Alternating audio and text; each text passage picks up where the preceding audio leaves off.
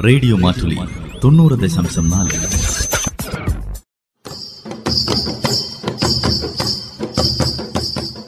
വയനാടൻ മൂപ്പന്റെ കൗതുകങ്ങൾ. നിർവഹണം ജോസഫ് പള്ളത്ത്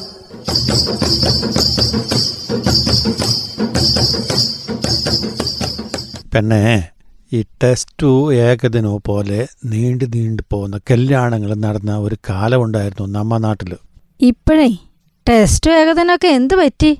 അതൊക്കെ ട്വന്റി ട്വന്റി ആയില്ലേ? ഈ കോവിഡ് വന്നോടെ. അതൊക്കെ വെറുതെയാ. ഇപ്പൊ ടെസ്റ്റിന്റെ മാതിരി മാറി വരുന്നുണ്ട്. കേട്ടോ? എന്താ ഇപ്പൊ? ടെസ്റ്റ് വേഗത്തിന പരിപാടിയൊക്കെ പറയാൻ കാരണം? അല്ല പെണ്ണ് കാണലോ ആലോചനയോ പോക്ക് വരവോ ഒക്കെ ആയിട്ടോ മാസങ്ങളോ നീണ്ടു പോകുമായിരുന്നു നമ്മ കല്യാണം. ഇപ്പൊ എന്നതാ പറഞ്ഞു വരുന്നത്? അതൊന്ന് പറഞ്ഞേ. അത് എന്റെ ബലു ഗോത്രക്കാരോ അവരുടെ കല്യാണ വിശേഷം ഒന്ന് കേക്കണം നീ. കേക്കട്ടെ. ഒന്ന് പറഞ്ഞേ കല്യാണക്കാരിയല്ലേ? നമ്മൾ തലയിൽ കൈവച്ച് പോകും. വർഷങ്ങൾ എടുക്കോ അവരുടെ കല്യാണ ചടങ്ങുകൾ പൂർത്തിയാകാൻ. വർഷങ്ങളോ? കല്യാണ ചടങ്ങിനോ?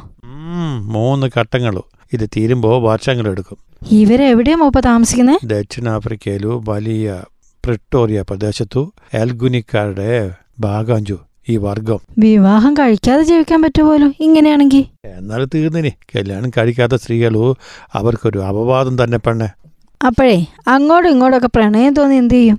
അതിന് ഇത്രയും വർഷമൊക്കെ എടുക്കും? ഇഷ്ടപ്പെട്ട പുരുഷനോടെങ്ങാനും അങ്ങനെ എങ്ങാനും ഇഷ്ടമെന്ന് പറഞ്ഞാൽ തീർന്ന കഥ.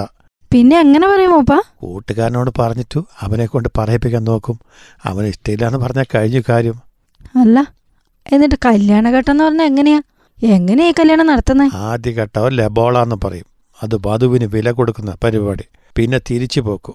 ആദ്യത്തെ പരിപാടിയെല്ലാം കഴിഞ്ഞാൽ അവസാനം പെണ്ണ് പ്രസവിച്ച് പോകുമ്പോഴാണ് കല്യാണ പരിപാടികൾ തീരുന്നത് പ്രസവിച്ചില്ലെങ്കിൽ ഒരിക്കലും കല്യാണ ചടങ്ങ് തീരില്ല അല്ലേ? അത് തന്നെ അഞ്ചു ഈ വർഗക്കാരുടെ പ്രത്യേകത. ഒരു വല്ലാത്ത കല്യാണം തന്നെ.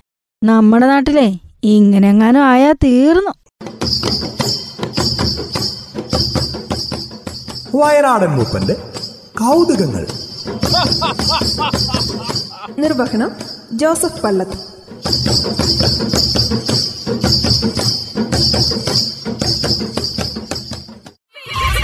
റേഡിയോ മാറ്റുലി തൊണ്ണൂറ് ദശാംശം നാല്.